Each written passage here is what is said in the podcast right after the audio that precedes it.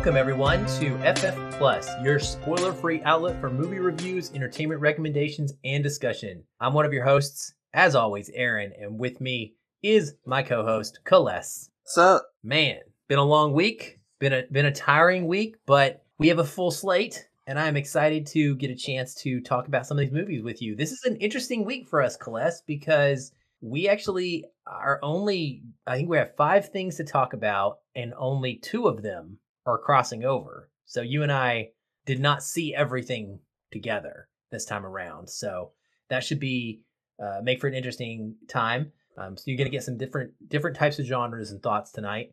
Our format here on FF Plus, if you're not familiar, it's pretty straightforward. We're gonna start by talking about what we liked about each movie, or in this case, TV show, uh, because we are fans of positivity. Then we will transition and we'll be sure to mention anything that we didn't like before eventually giving you a recommendation about whether we think this is worth your time and money. It's that simple, short, and spoiler free. We're going to kick things off with a Netflix movie called The Guilty. It's featured. Colette's already shaking his head, guys. So uh, there you go. I haven't even said anything about it, just the title, and it's like got him all up in arms. This features Jake Gyllenhaal, stars Jake Gyllenhaal, Ethan Hawke, Riley Keough, Christina Vidal, Eli Goree, Da'Vine Joy Randolph, Paul Dano, and Peter Sarsgaard. Is directed by Antoine Fuqua with a screenplay by Nic Pizzolatto, and it is a remake of the 2018 Danish film of the same name that was written and directed by Gustav Moller. What's it about? A troubled police detective demoted to 911 operator duty scrambles to save a distressed caller during a harrowing day of revelations and reckonings. Now, as we get started, Kales, I want to tell everybody up front. So, I have seen the original film. So, I, I'm coming into this with the context of a comparison to the original foreign language Danish picture. What about you? I have no connection with the remake. I've heard a lot of praise about it, so that was one of the things that led me to have some excitement for watching this film. Okay, cool. So, Kales's thoughts are not having seen the original, mine are having seen the original. With that being said, since you were shaking your head when we got started, before we even got into this, was there anything at all that you liked about this movie? Easy, Jake Gyllenhaal. The one common denominator in any film, usually because Jake Gyllenhaal is one of my favorite actors, that whether the film is good or bad, I just enjoy watching the man do his thing.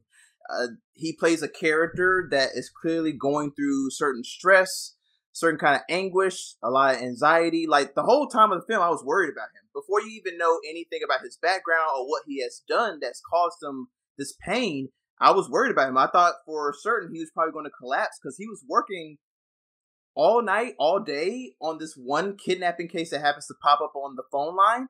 It, it was very stressful and very intense in some moments that's mostly to due to Jake being able to buy in to the story, being able to yeah. portray this character that you do feel a little empathy for in the beginning, and then over time throughout the film, you kind of get to learn that he has a dark and murky kind of past, and he is clearly being he's clearly dealing with a lot of cards in his life at the moment. So Jake Gyllenhaal, he is my one positive from this film. Woo! I mean, I guess it's one good positive since it's really a solo film for the most part. I mean, he's pretty much only acting against vocal uh, uh characters, like they're on the phone with him. He's not face to face, so he's doing a lot of the heavy lifting by himself. I, I got to agree. I mean, he is phenomenal in the movie. He's doing all the heavy lifting here, and so I mean, I really enjoy his performance. I'm a big fan of him as well.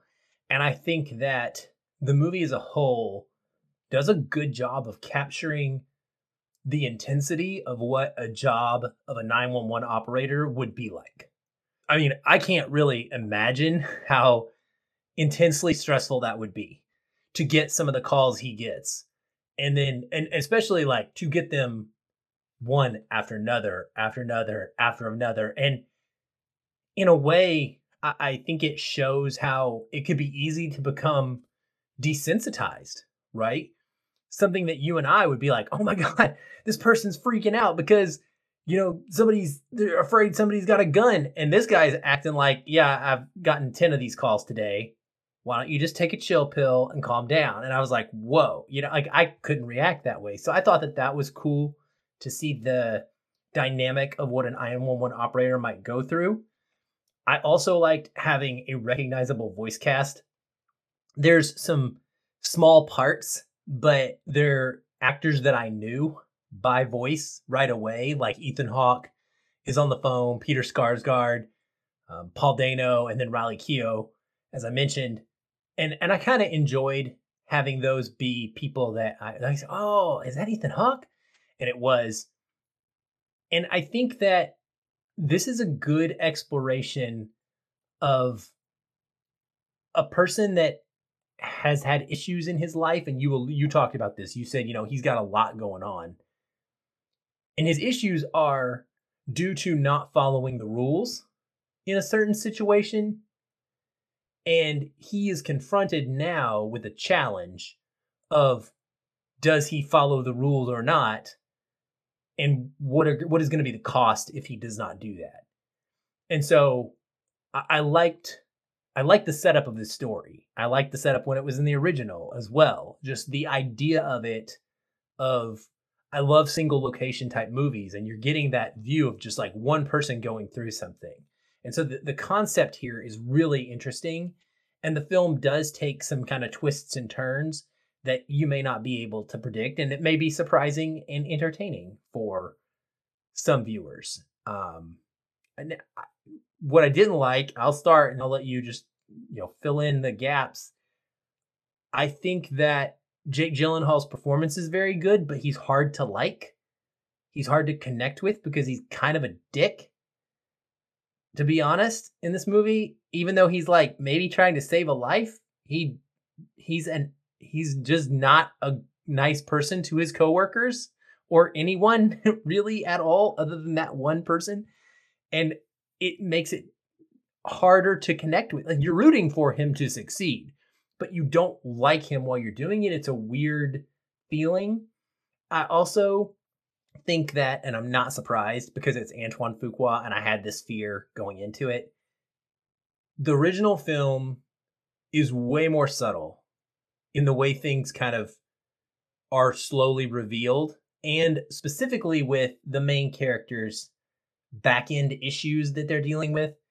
This movie's American. It is Antoine Fuqua American. It is overly dramatic and it is in your face and it is loud. And that doesn't feel right in this 911 operator setting to me.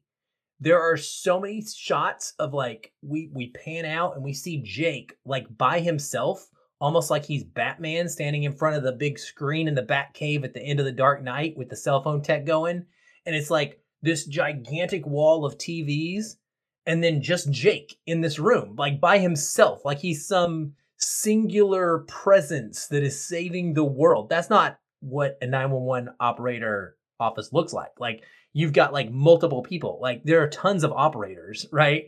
But it makes it look like it's like Jake's big giant world and he's the only one it's also kind of unrealistic the way things play out. Like he just he's doing all kinds of crazy things, and they're calling him on it, his superiors at times, but no one ever actually does anything about it, and it just it doesn't feel like it's it made a lot of sense to me. And I thought that Emily, who is played by Riley Keough, I mean, she does, I guess, whatever she can here, but I just didn't like the way that her character was presented in this film very well. Um, I, I, feel like she was way more affecting in the original. I remember being ripped to pieces and shredded by the voice performance that I was hearing. And in this one, I didn't feel that much for her. And it just, it, it was a real struggle for me to connect to her too until the very end of the film. And I, I mean, I thought it was fine. I liked it. It was okay.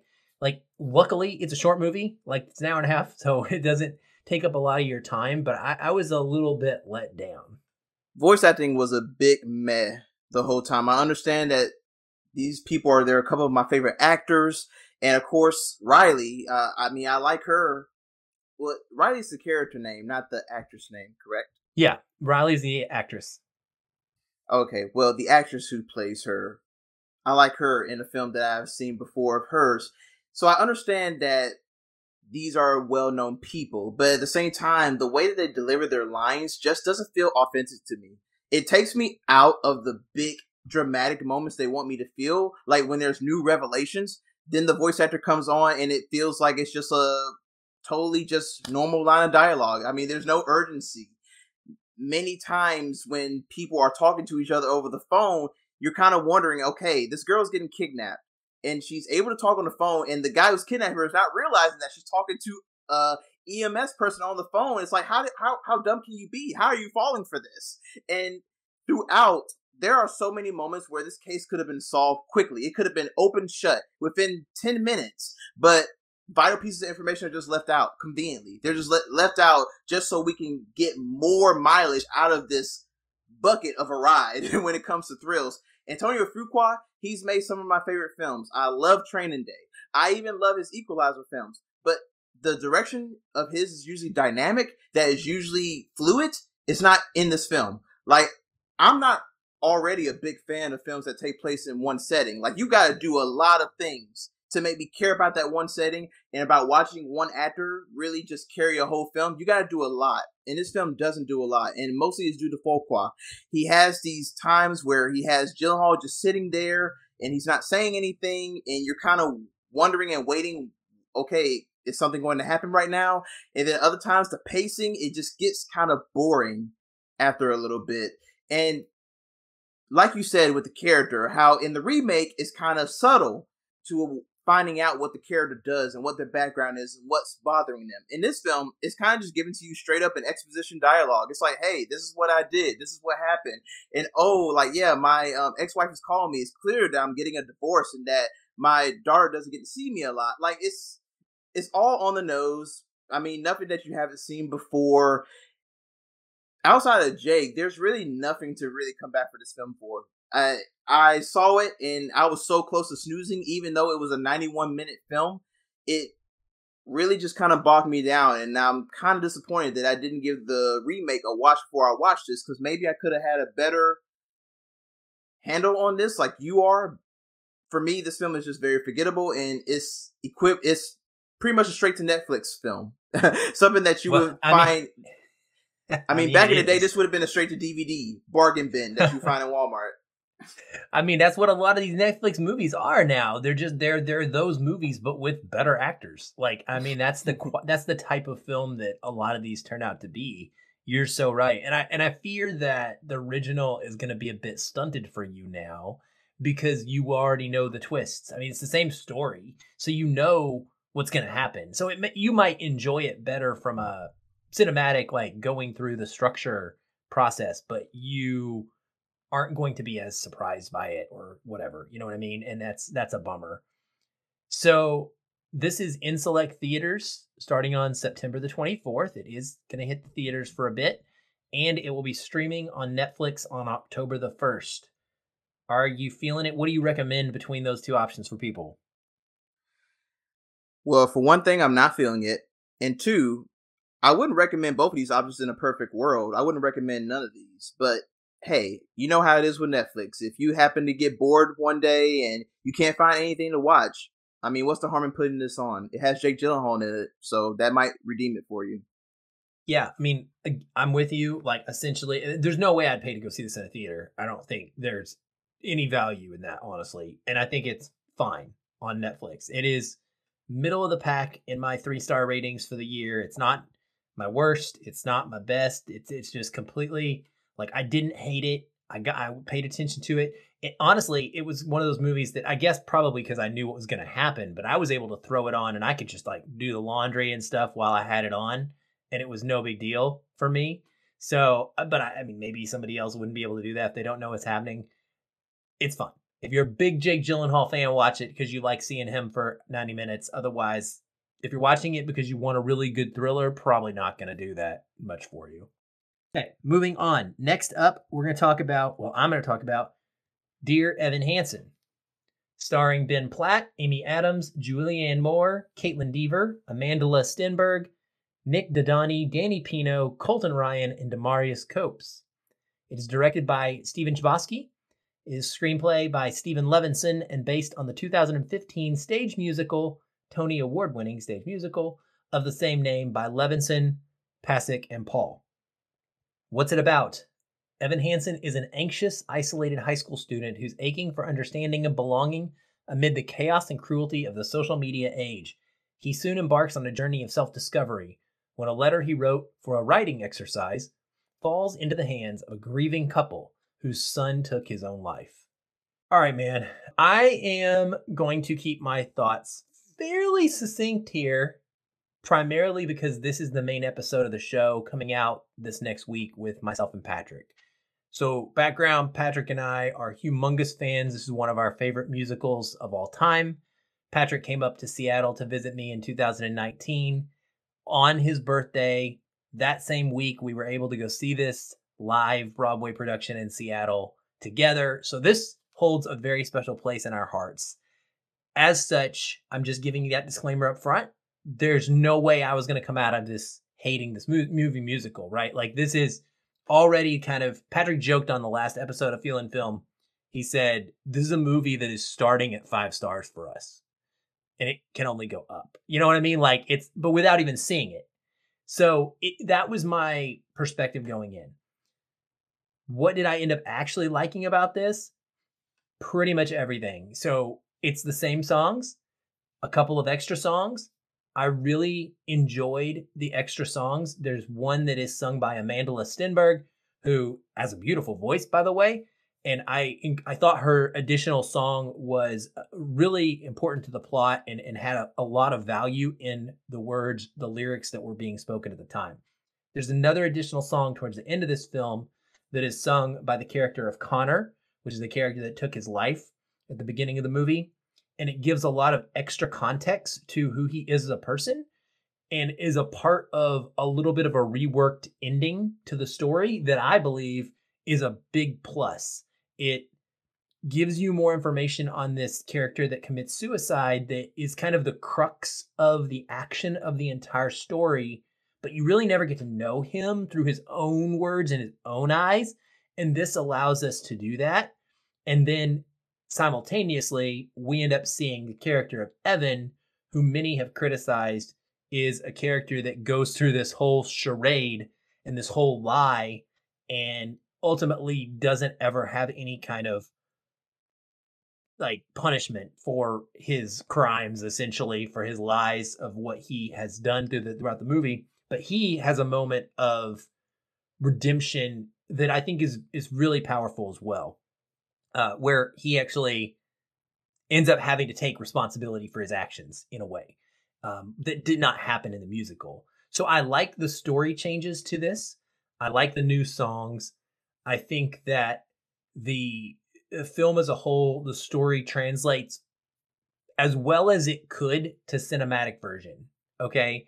So for me, it's like a five star movie, but that's my subjective nature if I was grading it against maybe, you know, it's not my favorite movie musical because it's not a movie it is it is an, a, a property that really belongs on the stage. And i can't state enough having seen both that it just works better when you're in a, a big theater and you're watching it on that stage. It's harder to translate into a movie I liked it though because I liked the additional character beats and the little bits of dialogue that we got, and it worked for me. Um, I, I can understand where it's not going to do that for everybody. I have a hard time understanding why the movie is being despised though. It's getting absolutely torn apart by people for a couple of different reasons, one of which is Ben Platt's casting.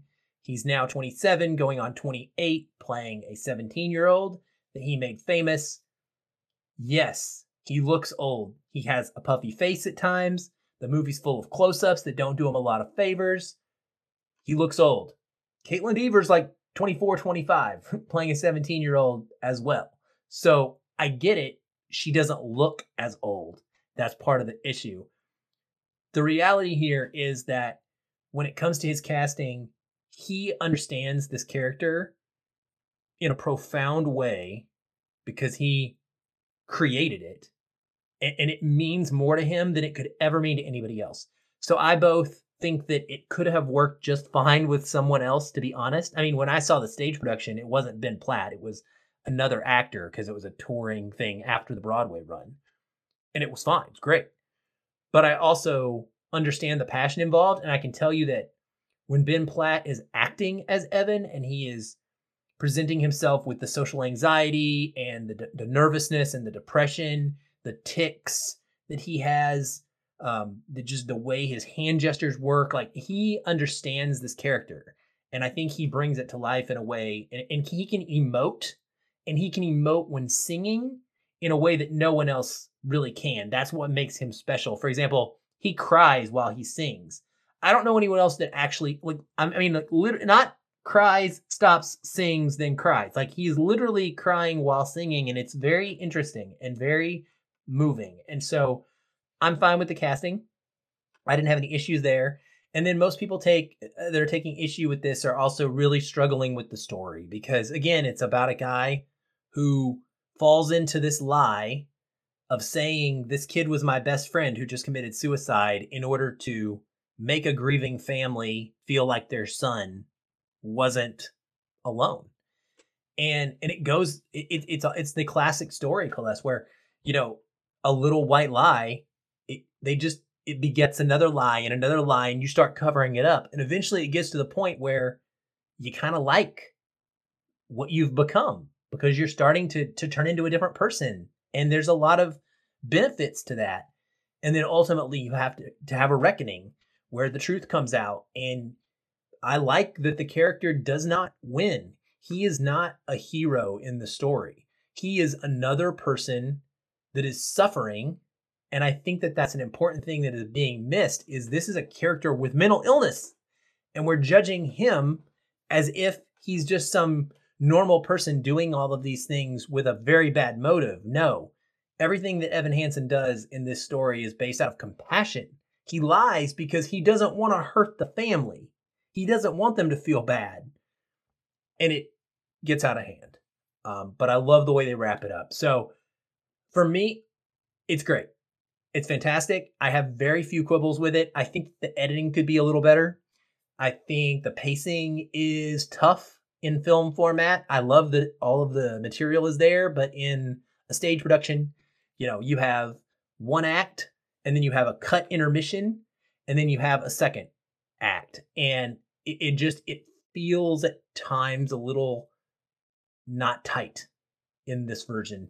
So I have little nitpicks to it, but I mean, I was bawling on my couch, uh, you know, and just completely reacting. This is a very powerful story to me. It's my it's my favorite because of the material. I think it's important. It's all about telling kids of this generation and and relating to them. So things in this story are directly it's life today in 2000s, right? In the 2010s and 2021. Like that's what it's it's showing you. So when you look at it, and if adults are like, "Oh, that's really gross," why would people on YouTube? There's a scene in the film where the kid who committed suicide, and it shows kids at his locker with a memorial on the locker, and they're like taking selfies next to his mo- locker memorial. Dude, that's yes, it's gross, and that is exactly how kids would act today in high school. Absolutely, they'd be like, "Let me get this on my Instagram. I'm really sad. Yeah."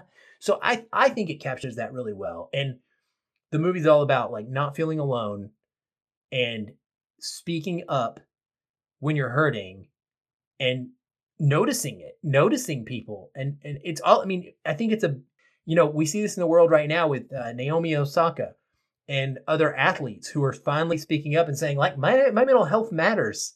Like I've got all this pressure on me and I can't be put together all the time. And that's a very similar thing to the message of this movie is like everybody's not put together. And that's okay.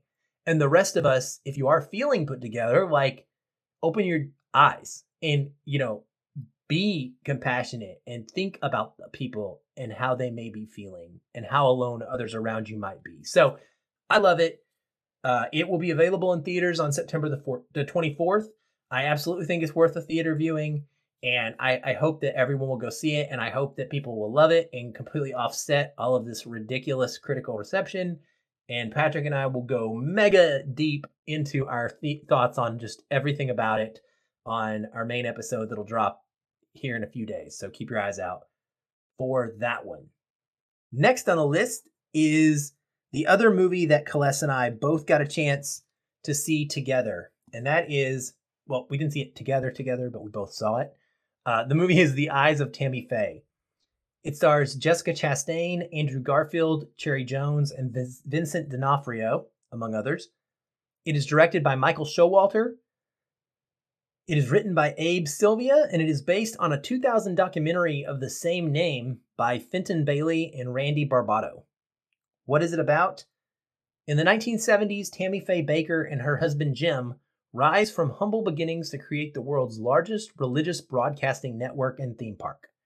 Tammy Faye becomes legendary for her indelible eyelashes, her idiosyncratic singing, and her eagerness to embrace people from all walks of life. However, financial improprieties, scheming rivals, and a scandal soon threatened to topple their carefully constructed empire. Calissa, I'm going to throw it to you first and, and get your likes. I, I want to, the backstory here for us both is, you know, I grew up in the South and not in the 70s, but in the 80s and the 90s. And it was towards the tail end of the Bakkers and the televangelism boom had already started. So, but I was very aware in my evangelical upbringing about Jim Bakker and Tammy Faye Bakker and what they were doing. And so I had an interesting perspective about this. And I, I from what I understood, you did not know who they were. Is that correct? Oh no, I knew who they were. I just wasn't. Oh, okay. I just wasn't deeply familiar with their story. Okay, cool. So that, that's good to know. Um, so with that said, like, how did this one land for you? Like you, I came from the south as well, so this was right up my alley. I mean, there would be times that I would have discussions with my auntie when I was a kid, and my auntie would be letting would be telling me and letting me know um, about how she felt about this kind of use of religion. You know, people who are asking for people to send in donations and where do the donations go? Uh, it's not like God, you know, can come down and take his hand and get the money from earth and bring it up to heaven. And I used to always wonder, like, what what are they exactly paying for with this money? Like, I understand that it's tithes and offerings and blessings, and that whatever you give, you're going to get back. But I, I just never understood the idea of giving another person money all for the sake of believing in a true God, you know, no matter what your religion is. So this kind of hypocrisy and this kind of swindling and fraud is something that I was very used to down in the South. And I had, and some of my grandparents and my parents experienced it for themselves. And I would always get a chance to see the 700 Club or get a look at the religion channels on the weekends and see people sitting in the chair or speaking on a big stage and telling other people to give out their money, give their blessings over to the preacher or to or for the good of the church. This film was a big wake up call for me because I had kind of forgotten about this televangelism boom that is still going on right now. I mean, we see so-called religion preachers that are flying private jets that are having these big mega million church um churches that are worth millions of dollars but they're not paying any taxes on it and it was more apparent during the pandemic about how these people were. You saw people going to telling their followers that hey, if you spend your stimulus check on rent, then you're not doing the Lord's will. Or if you don't send me some of your stimulus money, then you know you're not you're not sowing good seed. And I saw this behavior during last year, and I'm still seeing it now. And this film really touches on how people can use religion not for the sake of good, for healing people, for seeing people as human just like them, but using it for political gain, using it to make more money, using it to have power and influence, using it to control somebody, manipulate somebody. We see the character of Tammy Faye, and I made a mistake in not starting with Jessica Chastain because her performance is marvelous. Like honestly, this is one of the first. This is probably the first great performance I've seen in this early decade so far. I mean, part of it is helped because of the excellent job that the makeup and the costume design does in really fleshing out these characters and showing who they are and being able to get into their psyche and fitting in with the dialogue and the narrative beats. But Jessica Chastain is just she's perfect every minute. I mean, she by we get to see her as this character who almost would have been made like to be like a meme if memes were available in the 70s and 80s or 90s. But we see her as this woman who really believes in bringing happiness, who really believes in healing other people, who believes in seeing other people for who they are. There is an excellent scene in this film where we see her talking to a guy who was a homosexual. And back during the 70s and 80s, you hear the rhetoric that you know homosexuality was was something that was a mental illness. It was something that the church would look down upon. But you see this woman who is actually caring about somebody who shares different beliefs from who she is. And that's who the heart of Tammy Faye is. She's a person who is maybe a little bit naive, maybe somebody who who was in religion for good intentions, but got swallowed up because of who she was married to, which is Jim Bakker. And following with Chastain's praise for her, I also got to give praise to Andrew Garfield. He completely disappears into this character. You know, he even gains the weight. He almost has an eerily, he just looks straight alike to Jim Bakker. And this is a guy who, in the beginning of this film, we see that he has an idyllic view of what he wants to be in this world. He wants to be a guy that travels around and teaches people about the good word of the Bible and making people feel that they don't need to have a lot of money in order to feel rich. They they can feel rich with the spirit of God, but over the film, we see his character just become more and more dark and more about using Christianity as a way to get presidents elected or to or to have a certain agenda that his programs carry or to keep people such as like liberals and minorities and people who are in the homosexuality keeping them out of the mainstream and only promoting a message of male dominated Christianity. And it's apparent towards the end that you see these characters and it's kind of sad with how they end up. And i'm not aware of the documentary. I didn't know that this is based on a documentary but this film does a good job almost better than what a documentary could in telling the story and it's mostly due, due to the great acting performances to the technical elements and this film is a film that grabs you as well i found myself like usually most of the time i'm watching a film i'm kind of pressing down my Apple remote to see how much time is left in a film. But for this one, I didn't do that at all. I was sucked in and I could not move. I couldn't move off the bed. I couldn't go to the bathroom. I couldn't even eat. Like this film just had me seriously invested into what it was happening. it's very it's a very, very, very compelling film. And honestly, it's my number one film of the year so far. Woo! Look at that. That is never in a million years would I have predicted that. But that is why we do this, right? That is one of the the joys of of being a film lover is mm-hmm. being surprised. But going like, oh, like I didn't think I was gonna even like this, but I tried it out or whatever, and oh my goodness, you know, and, and it blew me away. So I echo everything you just said. Um, I think you know a good comparison if people are kind of curious what they're going to get into is I Tonya from a cinematic perspective. Like that is the sort of movie you're going to get. This is bubblegum. It's kind of poppy and it's colorful and it's kind of bouncy and it's it's fun for the most part. It doesn't drop too many times into like heavy drama. It kind of is playful about that while also like it's almost satirizing it without satirizing it. Like it's it's making it very clear that things are happening that you should not be rooting for, but the film isn't stopping to point a big arrow, you know, Acme Acme uh, cartoon style and be like, "Hey, look at this. This is really really bad." Like you just inherently can tell. I enjoyed the crap out of this, and that's what I mean by like agreeing with what you were saying about uh, how capturing of your attention it is. It grabs you and it does not let go. I was enthralled from frame one to frame two, and, and I I agree. Like this is in my top like three or four of the year as well, and I was really surprised when you were as well. So, but I'm glad because then after you and I felt that way, we found out a couple of fellow other critics were were responding very similar to us as well. So we, we aren't alone in this.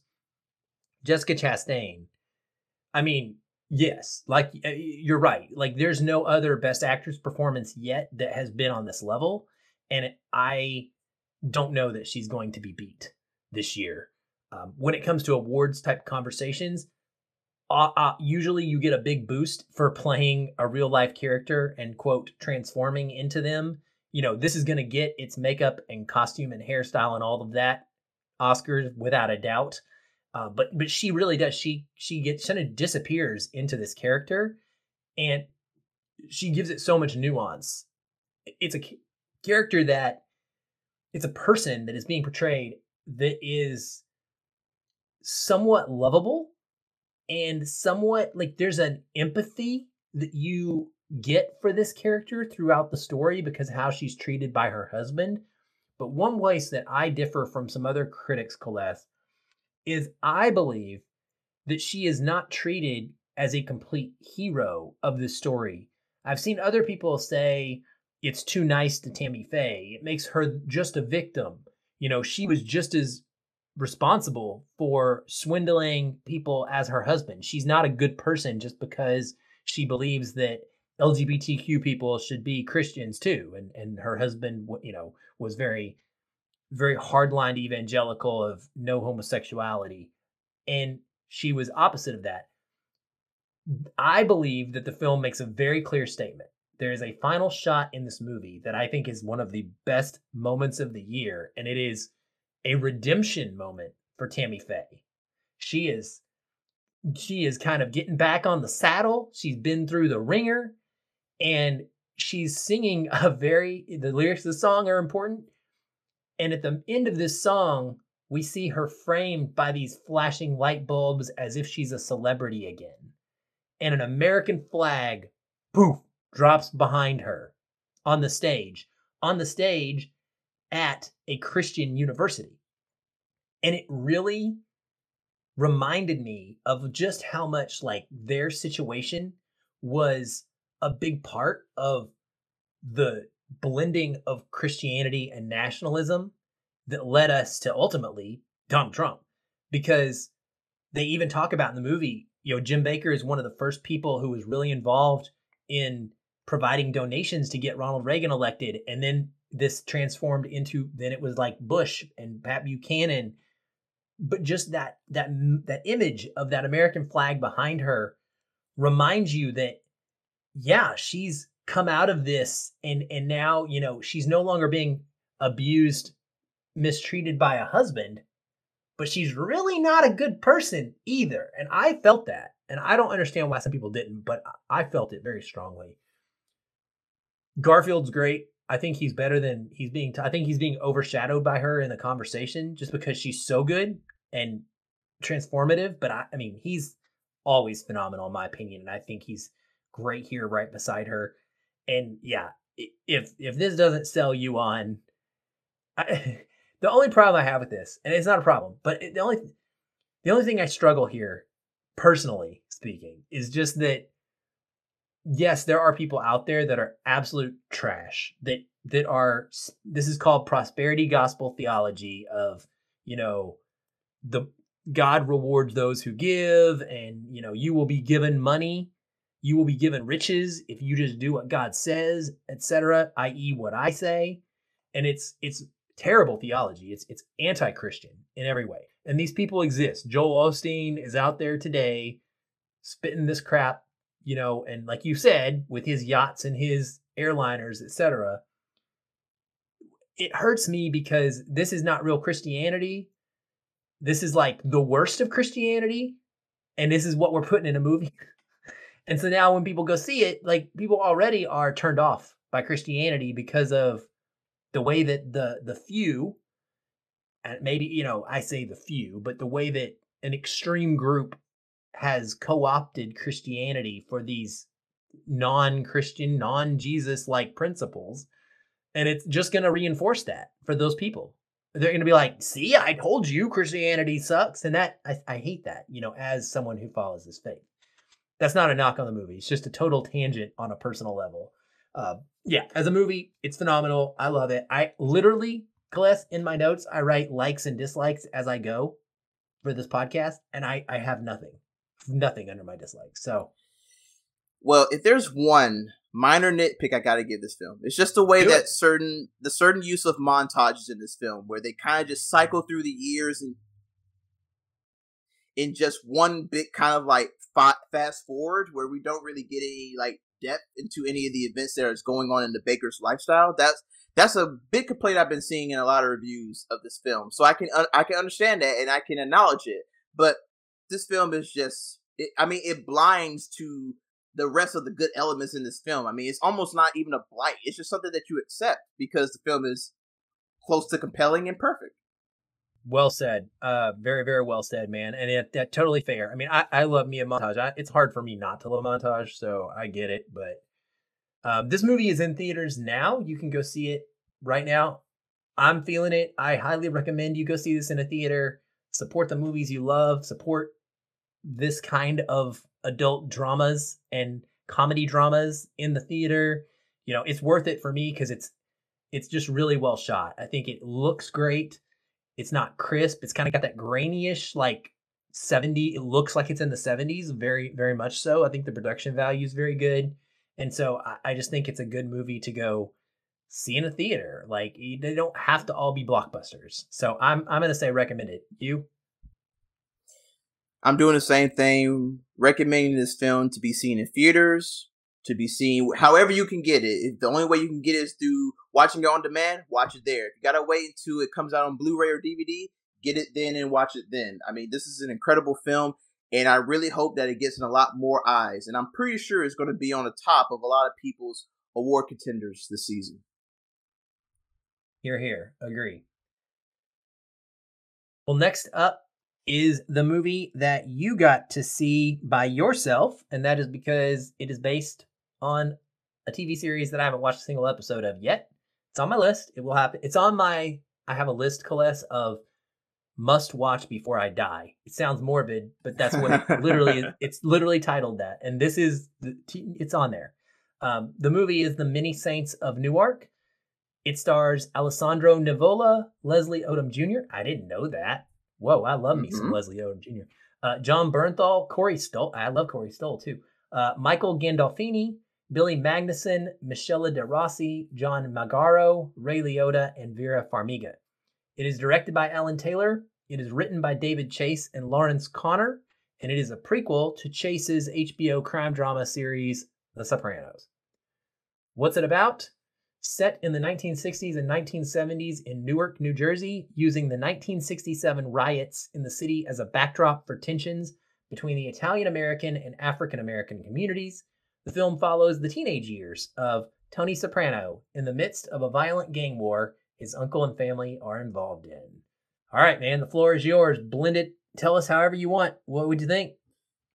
If anybody has followed me on Facebook and Twitter in the past year, they will see many, many mentions of The Sopranos and how much of a amazing show it is. I, I think it's probably the greatest TV show ever made, and it got me through a lot of tough days during the pandemic last year. Right now, I'm on actually on my third rewatch. I was actually watching it prepare in preparation of this film because I remember watching the trailer, which I usually don't watch trailers, but I had to watch it for this film, and I immediately found myself excited to see that we were going to get a background into the characters I know and love, and get an idea to their early days, younger days, and actually following new characters.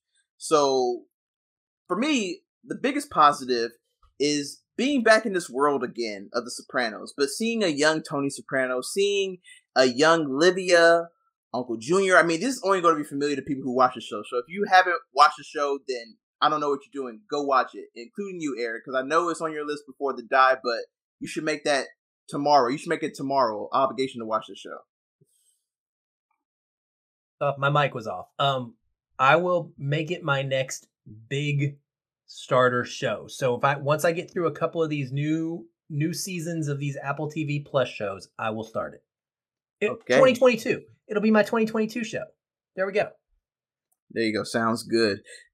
Michael Gandolfini, he's taking over the role that his father made famous, and it was kind of goosebumps inducing at times watching just seeing a younger James Gandolfini in the form of his son. You know, the voice, the mannerisms, the posture, and just the way he was able to accentuate his lines of dialogue. It felt like I was watching a ghost, and it was beautiful to see. And I could understand the pressure that was on this kid to perform this role. He does a commendable job for the time he's in it. Vera is amazing. I know that she's mostly known for being in the Conjuring films, which I have not yet seen. But in this film, for the little bit of screen time that she has, she does a marvelous job. She feels exactly like Livia from the show, a younger version of Livia. And then we have Dickie Moltisanti, who is the lead character that we are following. This is uh, once again I like to stipulate this. This is not a film about Tony Soprano. I know he's on the poster. I know Tony Soprano is the most famous character from the show, but this is not about him. This is about Dickie Moltisanti, who is the father of Christopher Moltisanti, another famous character from the show. And he is the guy that we're looking at this world through our eyes. 1960s, early 70s Newark. I mean, we're dealing with the Newark riots of 1967. We're dealing with the mob. We're dealing with organized crime. We're dealing with a lot of different beats that often get mentioned in the show in the form of flashbacks or in the form of reminiscence from other characters. And it was nice to see a young Paulie Walnuts, a young Silvio. And speaking of it, the guy who plays Silvio, let me look him up real quick. His name is John um Magaro. I think that's how you say it, John Magaro. Yes, his Silvio Dante is impressive. And if he was on the screen for more than 15 minutes, he probably would have been one of my dark horse for a best supporting actor nomination. I mean, the the the brilliance of the casting and the performances is what sets this film apart from most crime drama films.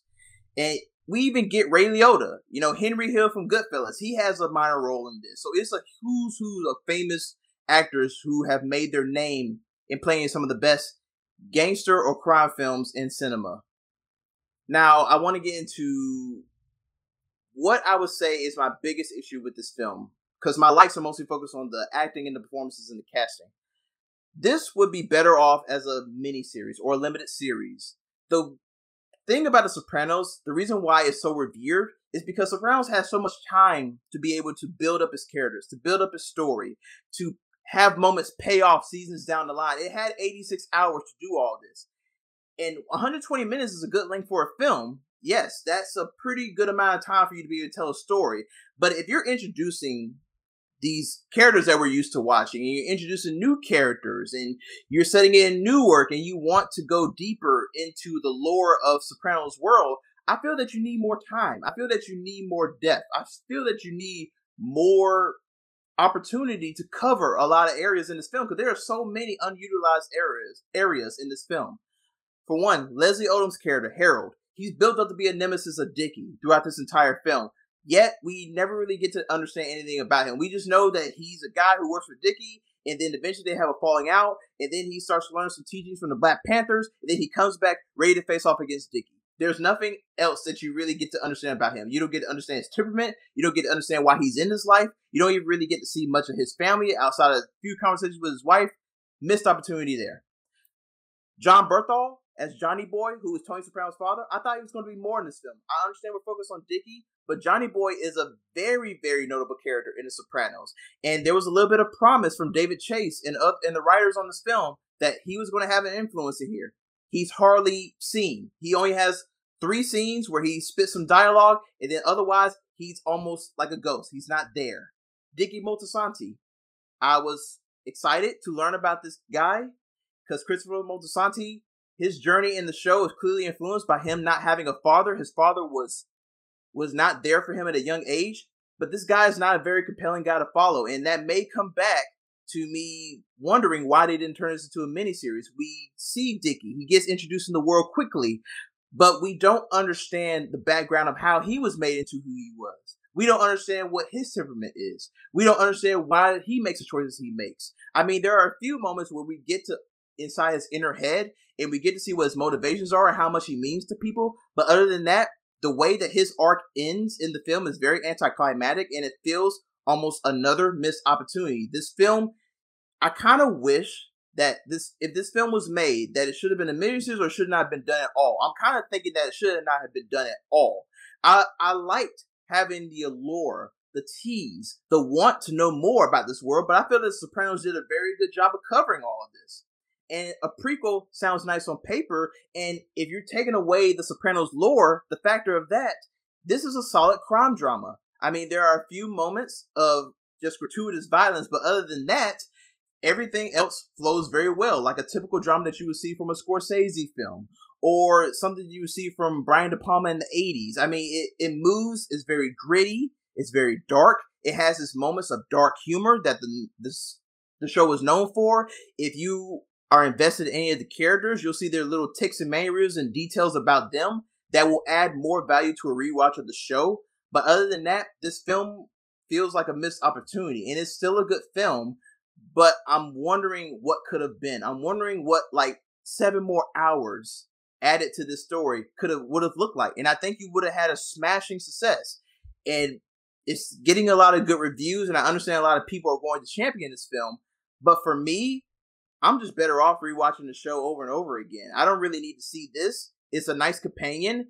If somebody wants a quick introduction to the world of Sopranos, hey, watch this. But it doesn't have the compelling storytelling. It doesn't have the draw. It doesn't have the replay value of what the show is. And I may be doing a disservice to compare it. David Chase says that you can watch this film on its own without watching The Sopranos. I disagree with that. All respect to the man. If you watch the show, there are a lot more nuggets, Easter eggs, and little details that you are going to be finding yourself smiling about in the audience. Other than that, it's just your typical run of the mill crime drama. Well, that sucks. I'm sorry. I know that you were very excited about it. I, I got to ask you so I saw your girlfriend's Instagram story and she said that the screening was fire. So did she like it better than you or just the experience like a really good one for her? Well, my girlfriend, you know, it, it doesn't take much for her to really like a film. If the film is good, hey, of course she's going to say it's fire. So, I mean, it, it, for her, she really liked the film. I mean, because I've gotten her into The Sopranos over the last year, and she yeah. has almost become my watching buddy when it comes to the TV show. So her excitement was a lot more palatable than mine was, even though mine was very hype. She had a clearly good time with it, and I couldn't blame her for it. Uh, for me, knowing what I know about the show, all the the Reddit threads I've visited, all of the yeah. websites I've seen about the meaning of everything, it just feels like there should have been much more to this. And just hey, if they want another sequel or another film set in the world of Sopranos, I'm going to be there for it no matter what. I'll net my excitement and my draw to it will never die out, but there needs to be more. All right, that's fair. So this will be in theaters and streaming on HBO Max on October the 1st. What's your recommendation? I recommend that you watch this, but on HBO Max. I'm sorry, I cannot give this a theater credit. Speaking of my girlfriend, I asked her, so would you pay for this to watch this in the theater? She said no, but she had a good time so if you don't feel like going out and braving, you know, amidst the pandemic, going to a theater and sitting and watching this, just watch it on HBO Max. Trust me, your experience will not change. It will be the same. it's amazing now that we have this option. It's almost like you don't ever want it to go away because you're like, man, I can. You're not really saving money. I mean, it feels like it. We're paying for HBO Max, obviously, but it yes. feels like you're you're you're I don't know, we're a little less critical when you're watching it for free and you don't have to pay for it. You know what I mean? And that's what we're trying to do here is help people discern that so that they can not waste their money, especially if they're on a limited budget. Like you don't want to go to the theater and come away feeling disappointed. You want to save those experiences for ones that you're really certain are going to hit you hard. And so, you know, hopefully that'll help out people with getting your recommendation for that one. Last up is a pretty quick little segment. I'm going to talk about the new upcoming Foundation series on Apple TV Plus. This stars Jared Harris, Lee Pace, Lou Llobell, Leah Harvey, Laura Birn, Cassian Bilton, Terrence Mann, and Alfred Enoch. It is produced by David S. Goyer and it is based on the book series by Isaac Asimov. What's it about? Foundation chronicles the thousand year saga of the Foundation, a band of exiles who discover that the only way to save the Galact- Galactic Empire from destruction is to defy it. Now, I grew up reading this book series. This was probably the second big book series that I was in love with after Lord of the Rings. Lord of the Rings hit me and was my fantasy thing this was my sci-fi thing growing up. So I read Dune, I liked Dune, but like Foundation was my thing. Foundation is hard science fiction. It is not fantasy science fiction.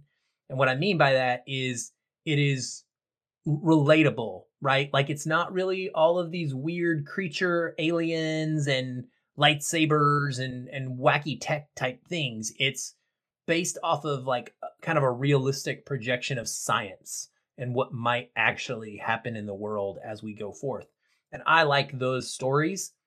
The idea behind Foundation is that there's this guy named Hari Seldon, played by Jared Harris, who creates a new science called psychohistory. And I'm not going to go into detail and try to explain that, but basically it's like predicting the future, okay? That's what it boils down to is his ability to predict to a to, to a large scale moment. So while he could not predict Kalless that tomorrow you're going to have a Coca-Cola with your lunch, he might predict that a major event is going to change your life and you're going to have, you know, it's going to lead to a career change in the year 2025. Like it's a very broad kind of predictive method. And the interesting thing about Foundation, and part of what I loved about it, and a big reason why this book series has long been thought it is unfilmable. So it's one of those where people don't think you could actually make it translate into a series or a movie very well. It's because it's very, very high level. So we we span thousands of years at a time in the series. Uh, the foundation. There's multiple foundations, and it's all about creating this galactic encyclopedia of information. So Hari Seldon is predicting that the Galactic Empire is going to fall in this time. He can't tell him why it's going to fall, he can't say it's going to be via invasion or via plague. All he can say is what you're doing now is going to it's on track to it's going to fall at this point. So, how do we preserve culture? That's the concept. What do we save? How do you make those decisions about what's important to remember and what do you let go? And so he creates this system called the Encyclopedia of doing that. Characters come in. The series itself takes a, a twist on it, and I think it had to because it has to take this big picture and condense it into human characters and walk with them through specific events. You can't just do these high level things. So it changes up the sex of one main character, one gender of main, one main character named um, Gaal. I actually really like the change. Um, played by Lou Llobell. She is phenomenal in this. I'm really enjoying her performance. Just I'm eight out of ten episodes through it, so I haven't seen the final two episodes yet. Jared Harris is amazing in his role as Hari Seldon. Uh, you know, Hari is not in the movie or in the series a ton. He is referred to a ton because he ends up dying, but he's the father of this science, and so he gets talked about. But if you cast Jared Harris, you got to find a way to like use Jared Harris. You can't kill him off in the first couple episodes and just forget about him, right? So they do have an interesting way of kind of keeping him in the story that I enjoy. The other big, big change is the Galactic Empire itself is really not defined in the book series. It's the Empire. It's just, it's an entity, right? So, in order to humanize that, they had to come up with a way of creating characters that symbolize what the Empire is. And there's all of this gap. So, in the book series, it's like the Empire is predicted to fall, and then, you know, event, event, event, Empire dead. You know, like, like that's, and then you move on to the next part of history. Like, it moves that fast. So, you've got to fill in, like, what actually happened to cause different things to occur. So they came up with it. They had to come up with this completely from scratch, and they created an idea of an emperor that is three people, and it's a really cool concept, I think. So Lee Pace plays the middle version of a character called Empire, and there's it has three names: uh, Brother Dawn, Brother Day, and Brother Dusk. And what it is is it's based on this idea that the emperor is essentially cloned himself and there are always three different aged versions of himself. And they're rotating on this basis. There's always three And so like you would be Brother Dawn and as you aged up, you'd become Brother Day and then you'd become Brother Dusk and then you'd die and you know new new ones would fill the void. And it uses these characters to kind of walk through your story um, and what the Empire does in a really interesting way. Um, I don't mind that it's not from the books directly and they're kind of having to make things up as they go. It feels a lot like Westworld to me and there is a character in this that is from Westworld, um, and not a character, but an actor that is also in Westworld, and it, it does give me that vibe to kind of how the story progresses. There is some action to it. They do find a way to get some firefights and some ship combat in there. Visually speaking, the series is awesome. It is not like a 10 of 10 for me so far um, I was hooked right away, and I really enjoyed it, and I really enjoyed the pacing. About the middle of the series, I found about a three or four run episodes where I was completely enthralled and hooked, and I was locked in, and I thought they were fantastic. And then episode seven or eight, I've been a little like, okay, still good, still okay, but not like loving, loving it. So I'm overall pleased with it, Celeste. I think it looks good, it sounds good. I'm happy that they were able to put something on the screen. It will never compare to the books. It can't.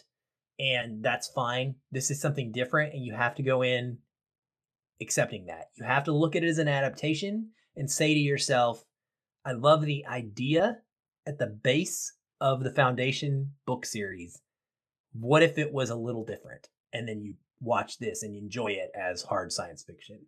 So I highly recommend it. Um, it will be streaming on Apple TV Plus beginning on September 24th.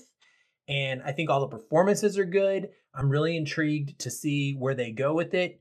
Like I said, there are a couple of story points and decisions that they do that are just kind of like, just not that inter- inter- interesting to me. Um, but overall, the vision and it, it, does a good job and, and it bounces back and forth between history in an interesting way and and i like what they've got going on so I do recommend it, and I think it's worth seeing for you big sci-fi fans out there. Big episode. We even tried to go faster than normal, and we still five things, man. What, what can you do when you like talking about stuff? But that is it for us this week on FF Plus. As always, we hope that you have found something that piques your interest, and we would always love to hear from you about what you think about the things that you see that you heard us discuss here on the show. You can hit us up on Twitter at Feelin Film or at Black Nerd Magic. You can also join the Feelin Film Facebook discussion group. There's always a link to that in the show notes, as well as both of our Twitter accounts, and you can come talk to us there. We will be back soon. Until then, keep feeling film. Hey everyone, thanks again for listening. If you enjoyed the show, we'd love to hear from you. You can leave us a review on iTunes or wherever you're listening. These help increase visibility for the show and grow our community of listeners like you. We also invite you to connect with us further by joining our ever growing Facebook discussion group. A link to that is in the show notes, or you can just search on Facebook and find us that way. If you'd like to continue the conversation with me, you can follow the show on Twitter at FeelinFilm, or connect with me in the Facebook group. I'm very active in both places, and I'd love to chat. And if you want to connect with me, you can find me at Shoeless Patch on both Facebook and Twitter. But be sure to tag me in any comments so that I'll be notified and not miss you. Once again, thank you for listening. We'll be back soon. Until then, stay positive and keep feeling film.